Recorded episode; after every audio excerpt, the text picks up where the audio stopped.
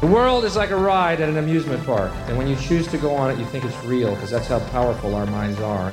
I can tell you from experience the effect you have on others is the most valuable currency there is. Don't think, feel. It is like a finger pointing away to the moon. Don't concentrate on the finger or you will miss all that heavenly glory.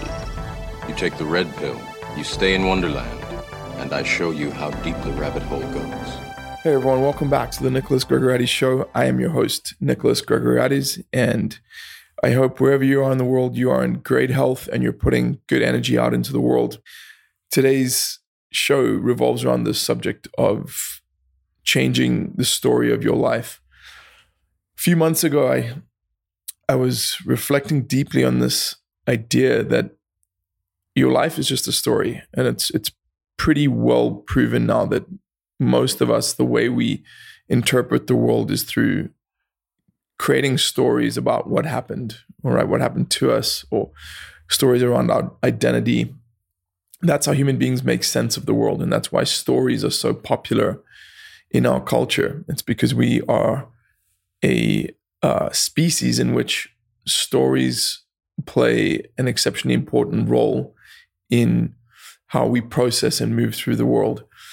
And so when I really internalized this understanding, I got to thinking, well, if your life is just a story, then you might as well make it a great one.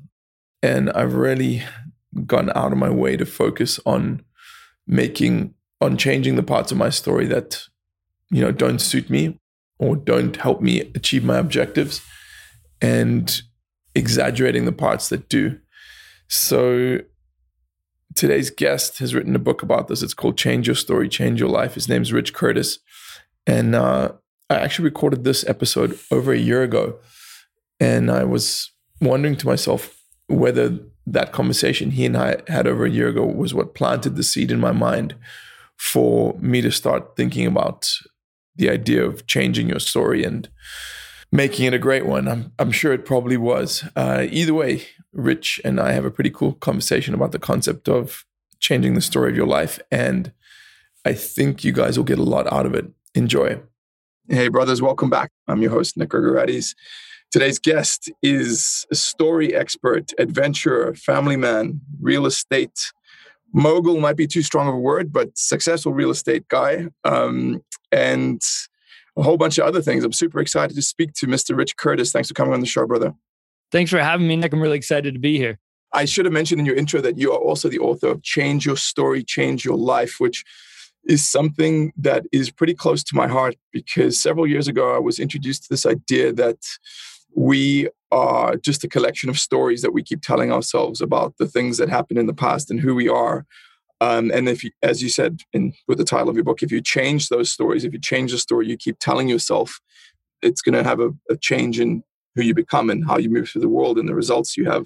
So I'm, I'm pretty interested to hear a little bit more about that, specifically how you got onto this this line of thinking yeah I, I didn't set out to be a, a, self-help author and, and coach. At the at the time this sort of realization dawned on me i was um, a successful real estate entrepreneur. I coached but uh, with, within the realm of real estate. And then then this all happened and it really changed my whole focus which was in 2013 uh, suddenly and unexpectedly in about 41 days before my first child was born uh, my mom died and I had a really bad story about the day my mom died that I didn't know that that was in there that basically plunged me into two years of depression and suffering.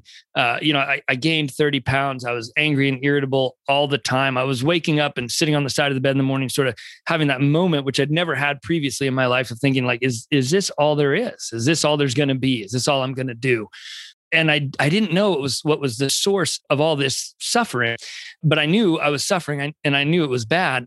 And about two years after my mom died, so I've been going through this for for a little over two years. I had this big epiphany, and I think you know some some people will have their big epiphanies, you know, taking ayahuasca on the slopes of the Andes under the stars, and others maybe with a, a religious leader in a sweat lodge. But unfortunately, my epiphany came circling the Costco parking lot in my truck, screaming into my phone at my brother, having having a fight with my older brother but it's probably the most important fight I ever had because at one point in this fight, I screamed out into the phone, Hey, I'm failing you. I'm failing Ann. And we failed mom. We just stood there and watched her die. She fought for all five of us every day of her life. I'm the youngest of five boys. And we didn't fight for her. We just stood there and watched her die. And uh, I hit the brakes when I said that. I it hit me instantly like a ton of bricks. I hit the brakes. In fact, the unbeknownst to me, there's a little security guard in his golf cart that had been chasing me because somebody must have phoned in the crazy man circling Costco yelling, and uh, he, he almost rear-ended me and I had no idea that story was inside of me. Never in the two years of all the suffering I'd been through had I actively thought to myself, I failed my mom. Never had my brothers, you know, any of the four of them said anything like that. My father, and my wife, none of us had ever said out loud or actively engaged, not even sort of late night by myself with a whiskey on the couch, had I ever thought I failed my mom. So here it was, this story that had been causing me all this suffering, all pain um, that was definitely a huge part of me. And so once I was out in the open and I could see it and I'd gotten it outside of myself, I had to ask myself a couple of important questions. One, is it true? And two, even if it's true, does it serve me? And, and the answer was no, it's not, you know, true. And, and it's definitely not serving me. That that story's killing me. So I did a couple of things. I, I, set about looking at the day my mom died and actively rewriting that story with um, equally true but positive bits of information. And then I went on this two year deep dive. I call it like a personal PhD or a black belt in the the science of story and the the science of happiness um, because I'm, I'm not into the sort of hooey wooey end of things. If you are, that's great. I'm not don't mean that insulting, but I like these things that are backed by science that I know are going to work. So at four in the morning, my dad had asked me to pull the DNR order off the computer and bring it down to the hospital, which, if you don't know what that is, DNRs do not resuscitate, which basically means, hey, if we know this is only going one way today, you need to stop working on me and let it happen. And uh, uh my background is as a raft guide, um, and I'd been a professional rescuer on a lot of occasions in that capacity. So I knew exactly what that meant. I didn't want to hand that over. In fact, I asked my mom to rescind it because you can verbally rescind it at the hospital and and she wouldn't. She was cognizant enough to say she wanted that to stand. So i i turned that over to the hospital even though i knew what that meant and that's not how i wanted the day to go certainly. My mom was a devout catholic I certainly uh, am not, but we so we got the priest in for her final sacrament. She had five boys. One of my brothers um, had been out celebrating marriage equality, which had just been voted in the, the night before she died, uh, and he had turned his phone off when he went to bed, and we couldn't get to him. So I sent a friend over to his apartment to break into his secure apartment in San Francisco and roust him and get him to the hospital, so uh, she'd have all five of her kids there when she died we got uh, a bunch of cousins, aunts, uncles, people who loved her. By the moment of her death, there were 18 people in the room, each of which had at least a you know hand or uh, on her somewhere, comforting her in her last moments. My dad, they, had this amazing relationship, and he couldn't get into the bed with her, so I got the nurse over. I couldn't figure out the bed rail. I got the nurse over to drop the bed rail so dad could get in and cuddle her and uh, she had this mask on, this oxygen mask. My dad said it's freaking her out. She never liked having things on her face. So I asked the nurse, "What's that doing?" She said, "Well, that'll extend her life maybe ten minutes." So I said, "Get that mask off her face," you know. And then in the final moments, and I don't know if you've had the experience of being there at the moment that that life ends. And I don't know what everybody's reaction to that is, but with me, with my mom, my reaction was to run. I wanted to run. I wanted to not be there, not have it happen, not experience this but I stood there. I kept my eyes on her eyes. I kept my hand on her leg, and I stood there every moment until she took her last breath, which is probably the hardest thing I've ever done in my life. So when I really looked back at that day, although my original story could be said to be true because of her DNR, we just stood there and watched her die. The real truth was I did everything I could for my mom to support her in dying her way. So I fought for my mom in every way I could while uh, while respecting her right to die her way. So I ended up uh, evolving that story through the story evolution process that I teach in the book from uh, we just stood there and watched mom die. We didn't fight for her to I fought for my mom every way I could while respecting her right to die her way. And then I used, uh, you know, the, the neuroscience research to implant that new story in my subconscious and make it the only story that's triggered when I think about my mom. And that once I did that, the freedom that came with that, the the the lightness and the power that came from deciding I'm writing these stories. I'm in control. I'm the architect of my own reality here. These things aren't true. They're my subjective truth that I created for myself. You have to ask yourself, why am I writing such crappy stories for myself?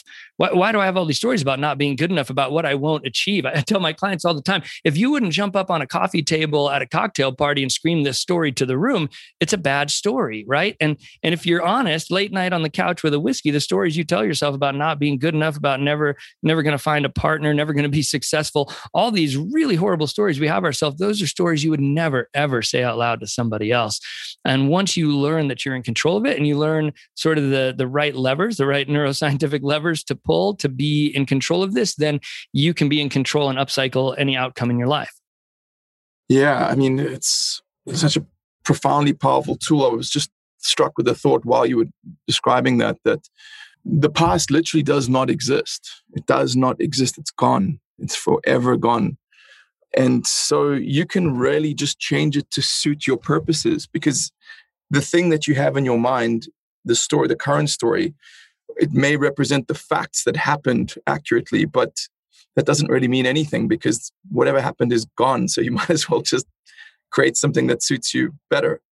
Yeah, and the accuracy of those facts is is far more subjective than you think. And I, I don't mean that the sort of dangerous ground with the sort of political post-truth movement we've just been through and i don't mean it in that way at all there are things that are empirically true if i if i hit you in the head with a chair that chair existed and that hurt right that's a fact but when it comes to our personal facts that we compile our stories with, we're compiling those via our senses. And we have this death grip because our senses, our five senses, the way we interact with the world, we have this death grip on the fact that what we experience through our senses is truth. And unfortunately, it's it's not. So like sight is the one people hang on to the most that what i see is true. But the fact is what you're seeing is not a direct projection of the world. What you're seeing is a personal virtual truth that has been compiled through your emotional state at the time, your past experiences. So I'm looking at a picture of you on my computer screen. If my wife was sitting next to me seeing that same picture and we drew you, we would not draw the same person, not because we both suck at drawing, but because we're literally seeing a different human being as filtered through our experiences. So once you get to the point where you can let go of the even the truth of the facts involved in the stories you've created, you can really begin to uh, you know morph and adjust those stories in ways that help you.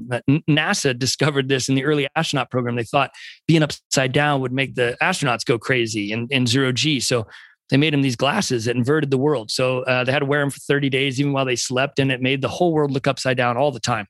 In the first few days, they did go a little nutty, and people tripped and hurt themselves, and all all the things you would expect happened. Then day 26, one of the astronauts woke up, and the world was right side up again but he was still wearing his goggles. And by day 30, the same thing happened for all the other astronauts in the study because their brain had been on this planet for 20, 30 years, whatever age they were at the time, and it knew what the world was supposed to look like. And so, even though it was getting a different signal, it decided this isn't true. This isn't what the world should look like. I know what it looks like. And it inverted that image and put the world right for them again. So that you are taking in the information to compile your stories through senses that are heavily filtered by your emotions and your past experiences. And so, to that extent, as long as you're rewriting your stories with things that are true, equally true, but positive, you are in control of the total story from beginning to end. Yeah, I, am pretty much inclined to agree with almost everything you've just said. So, tell me about the technique that you use to change your story. And you also mentioned that you had some some other tips on on hacking your neurology to to maximize well-being and happiness. I'd love to hear about those as well. Yeah yeah. So the, the story evolution process um, that i teach in the book and, and that i work with my clients with um, will help you take any story from one that doesn't serve you and, and turn it into one that does uh, serve you. And it's an evolution process because you're not throwing out the original story and just writing something new. You know I, I, tell people this has to be based in fact. If you're if you're making 10 grand a year right now and you say you're going to be a millionaire by the end of the year your sort of intellectual immune system, that snarky guy in the back of your head that says, nah, he's gonna he's gonna rear his ugly head and he's gonna start screaming and you're gonna have a hard time latching on to that. But if you're changing that story into i have all the skills and tools i need to become financially successful well, it's harder to argue with that. You do. If you're willing to do the work you do have the skills and tools you need. And so you're you're not making up stories that just aren't true or are pie in the sky or hooey wooey. You're evolving the story from one that doesn't serve you into one that does yeah, it's a reframe uh, in neurolinguistic programming parlance, right? It's just yeah, a reframe. Yeah, exactly. And in fact, um, I tell people the reason story is important is because it's a programming code for the brain. If you were to sit down to program your website right now, you wouldn't type in make the background red, right? You would type something in HTML. Well, stories are the HTML in your brain, or, or in NLP parlance, they uh, they would call them, you know, filters, right? These are your filters, and so stories allow you to reach into that. You know, if, if you're an NLP student, they allow you to reach into that filter database and change the filters and and if you study NLP, you know that you know their basic premise is nothing gets in if it doesn't meet your preset filters. So the only way to take in new information, evolve, or change is to change the filters. And this story evolution process allows you to do that. Okay, and the evolution process works by. If you just want to give us a simple rundown of how you do it. Yeah. So th- there's basically there's four steps. You're gonna first you know decide that your story isn't true and that there could be a better version of it, that it's not serving you and it's easy to find those stories. You, you just take any area of your life that you're not happy with, and you've got a story there. Ask yourself, what's my story? Is it true? Even if it's true, is it serving me? That's your pre work. Now you've got the story you want to rewrite, like mine about my mom. We didn't fight for mom. We just stood there and watched her die. So you, you literally want to write it down because this story's been a part of you. It's internal. Um, so you need to get it out of you to work on it. So you write it down. I recommend doing this in longhand, not on the computer, because it's just a, a better connection, a, a kinesthetic connection between you and the story and the words if you're writing it out longhand. And then you're going to say it out loud. Step two is to say it out loud. And I recommend actually videotaping yourself um, with your cell phone when you do it. So get in a quiet room by yourself and video yourself with the phone, saying it out loud the first time you do it, because you'll see on your face the parts of that story that cause you pain. You'll see your your mouth turn down. You'll see your eyes turn down. You'll see yourself wince. Even you'll see physically the pain that story is causing you. Then you're going to just tick off the parts of the story that aren't serving you or are causing you pain. You're going to do that basically by reading it and deciding how you feel about it, and by watching that video, seeing how it hurts you. The video also allows you to videotape yourself telling the new story that does serve you and see the massive difference on your face between those two experiences. So you've written it down, you've said it out loud, you've ticked off the parts that don't serve you. Then you're going to rewrite it. And you're not going to wholesale rewrite it. I didn't go from we failed mom. We just stood there and watched her die. To I fought for my mom in every way I could while respecting her right to die her way in one step. You rewrite, you know, each section. So you know, we just stood there and watched her die. Right? We look at that and say, well, is that true? No. Here's the things I did.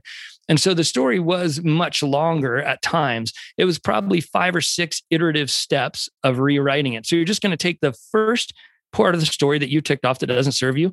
And you're going to rewrite that. And then you're going to read the whole story out loud again. Okay. It feels a little bit better, but it still doesn't work. Take the second statement that doesn't work for you, rewrite it. Now reread it. Does it work for you? No. Keep going until you say it out loud and you feel light, you feel inspired, you feel set free, you feel like it's a story that both represents you and is doing good things in your life. And then you've then you've made it. Then the story's solid. And that's where step four comes in. And, and step four is the work. And sometimes in the personal development industry, we're a little bit complicit in helping people sort of rename and keep their problems, right? Like, I've got a bad story. And then we keep on going. Um, and, and saying, you know, this is going to take 30 to 120 days of hard work doesn't sell books. Like, let me change your life in the next 10 minutes sells books. So I'm really clear with, with people in the book and with my clients that step four, which is the most important step, actually is hard work. You're going to do the work to implant the new story in your subconscious. So that old story has been a part of you for a long, long time. You have neural pathways carved right to that stories that are on instant you know recall. Like if, if someone mentioned my mom boom that's the story that comes up right? Mm-hmm. you can think of it if you're old enough to have experienced a record player you can think of it like if you take a record player and you bang your hand on the table next to it the needle's always going to bounce to the deepest rut right? And the deepest mm-hmm. ruts are our traumas our bad stories. So you need to carve new pathways to the new story so you're going to write the story down and you're going to read it to yourself at least twice a day, at least right when you wake up and right when you go to bed. If you can put it up on the mirror, if it's an appropriate story where other people can see it and you can put it up on the mirror and, and do it even more than twice a day, that's good. The minimum's 30 days, 60 to 90 days is, is better. And you're just going to keep doing this until the old story doesn't get triggered anymore and it's not it's not a linear process you might uh, you know get there and then four months down the road somebody says something that triggers your old story and then you go back and you do it over again and then one sort of additional hack that speeds this up is making the news story part of your lived oral tradition. So for the two years I was suffering, nobody knew. Men are really good at hiding their suffering. We're, we're trained to do it from the time we're children. Very true. Very true. and so I was, you know, a high earning real estate entrepreneur. I was a pretty good dad, as good a dad as I know how to be. I was probably kind of a crappy husband. I was difficult to be around, I think. In that time, my wife gave me a lot of grace, but nobody really knew that I was depressed. Even, even now, to say it out loud and say and admit I was depressed, I feel that twinge of not wanting to say that, right? We're sure. like I said, we're, we're trained as men not to admit that. And so I hid this really well. So the story that we just stood there and watched mom die, that was not part of my lived oral tradition. I was hiding that. And you too, and everybody else, generally speaking, are hiding our worst stories. We only tell them to ourselves. So the power in taking the new positive story and making it part of your lived oral tradition is you've now given this story a place that the other one never had. So you're going to take, you know, a trusted friend or someone that you feel comfortable sharing the story with. You're going to go out to dinner and drinks with them. We're, we're able to do that again now in the world. That's kind of cool. So you can do that. And um, you're going to tell them, hey, I had this bad story and here's my new version. Here's my new story. And that is scary. That is more vulnerable than most men are willing to get in a lot of cases. But I'll tell you, every single time I've done this, and I've done this with complete strangers at conferences, there's an outpouring of emotion there's a connection the other person will then share with you their struggles and it is in sharing our struggles it's sharing our beautiful fallibility as human beings that we make real connection not this sort of feigned perfect highlight reel of life that we all share online. So if you're willing to to share you know these real things that you've been through especially man to man there's a lot of growth there's a lot of connection there's a lot of help that could be done there. So that's there's a lot of information there, but the basics are write it down, say it out loud, check off the parts that don't work for you, rewrite it, and then say it to yourself over and over and over again 30 days, 60 days, 90 days, whatever it takes to make sure anytime you're triggered for that story, it's the new, powerful, good version that comes up for you. Yeah. I, you know, it's no surprise that this works because human beings are inherently creatures that imbue meaning to the world through story. And that's why Star Wars is as popular as it is, and Marvel is as popular as it is, and we, why we love movies and novels and entertainment that that you know takes us on through these incredible adventures through the the symbolism inherent to story. And um, it it just makes sense to me that to use something like this because it's basically exploiting our inherent software and hardware predispositions to gain a result. So it just makes a lot of sense to me. Yeah, that's right. If you can get to the point where you understand you are not uh, from a biological perspective, you're not particularly special or unique. You are a product of this 12 year old, uh, 12 million year old monkey brain. And so your brain is going to work the same as my brain for the most part in these basic ways. That's why, you know, Star Wars, Spielberg, he read Joseph Campbell, right? The power of symbolism and, and meaning he was a big student of Campbell. And then he just took those archetypes and built them into the Skywalker story. So it instantly connected with everybody because it's the same religious tropes and stories that we've been digesting from the ancient Greek times, right? So Star Wars was part of our DNA before it existed. Um, and, and the power of that story affects us in the oldest part of our brain. And this is where the science gets interesting there's a woman at UCLA, uh, an education neuroscience um, professor, Mary Helen Immordino Yang. She does um, really incredible research on the power of story. And she's found if I tell you an inspiring story, maybe even telling you the story of my mom, or stories like uh, you know the uh, the Skywalker story, even if you tell someone an inspiring story and then you put their brain on an fMRI machine, you see three different areas light light up. The the medial prefrontal cortex, which isn't as exciting in this case, uh, does some cool things for you, but but not in this sense. And then you're going to see the um, the insula, which is actually two areas on the left and right that are responsible for your gut function that's why you actually have you can feel these stories in your gut. You can you can have that tingling sensation or feel them in your gut. These inspiring stories because you've actually stimulated the part of your brain that controls your gut function.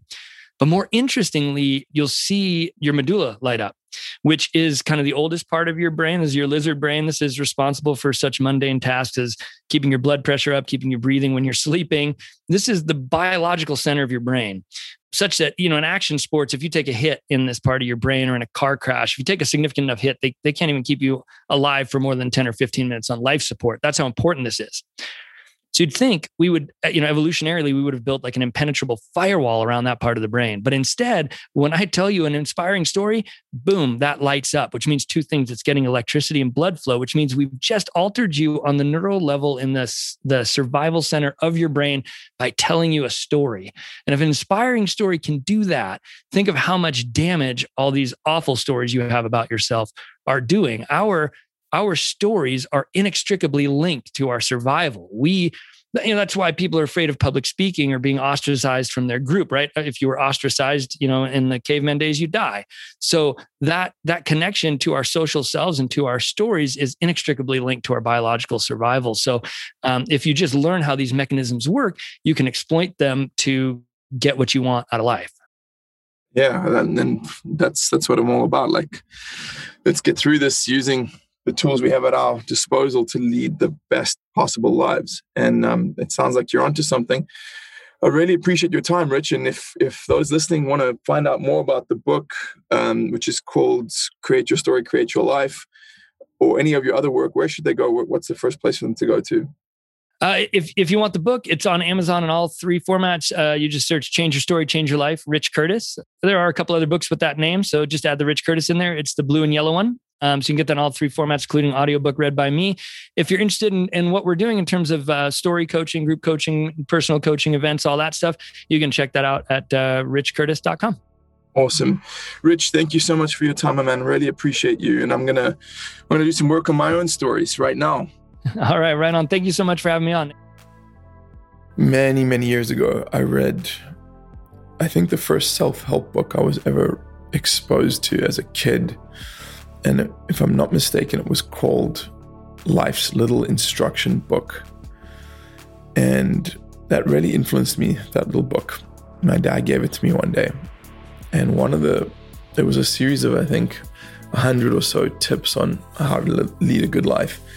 And one of them said, live a good, honest life so that when you're old, you can look back and enjoy it a second time. And that really stuck with me. I think there's something powerful in that.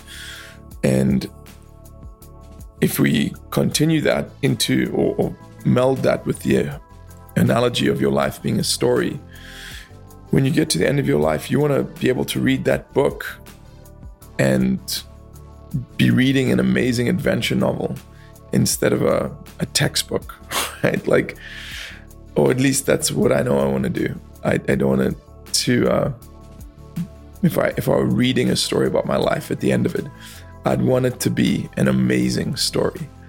And we all have the power to change our stories. There's no doubt about that. That's one of the gifts of being human is you have a will and in many cases it's it's free will, not always, but in many cases it's free will and you can use that to to literally rewrite a large part of the story.